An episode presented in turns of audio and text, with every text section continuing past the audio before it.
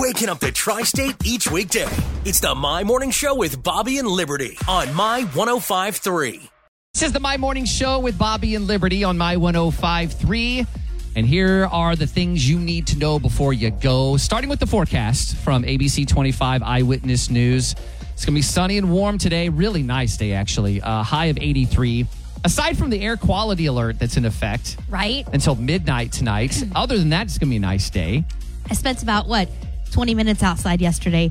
That was plenty. Are you feeling it? I'm just, I'm just all snotty. Uh, it's going to be clear and cool tonight, down into the low 50. I'm sorry, mid 50s for the low. And then tomorrow, sunny and even warmer, high in the upper 80s. It is 55 degrees now at my 1053. The Boys and Girls Club of Evansville and 75 team members from OneMain Financial will be participating in the 11th annual Neighborhood Cleanup Day. It's happening today. It's going to kick off with Mayor Winnecke at 11 at the Boys and Girls Club located at 700 Bellemeade. And the club members and then one team, no, nope, OneMain team members, they're going to team up together. Everybody's going to team up together in smaller teams. One team member. Everyone assemble, please. and then they're going to walk around in small groups in the neighborhood picking up trash. Hopefully, they won't have a lot to pick up because of the air quality alert and such.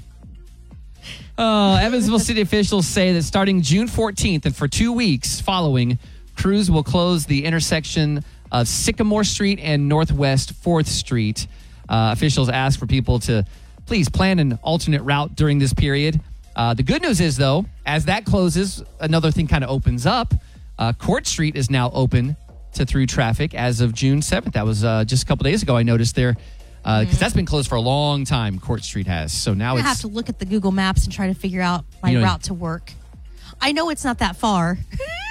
it's really not that much of a difference. We'll talk about is. that. Hey, let's talk about that off the air.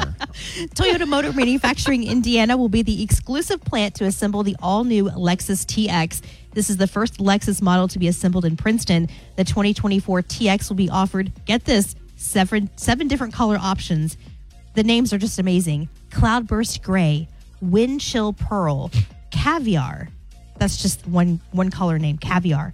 Uh, Matador Red Mica, Nightfall Mica, Incognito, and Celestial Silver Metallic. Wow. Okay. Uh, a new a new Ace Hardware and Napa Auto Parts will open in Darmstadt next week. The new location will be in the former IGA building right there on Highway 41 at Boonville, New Harmony Road.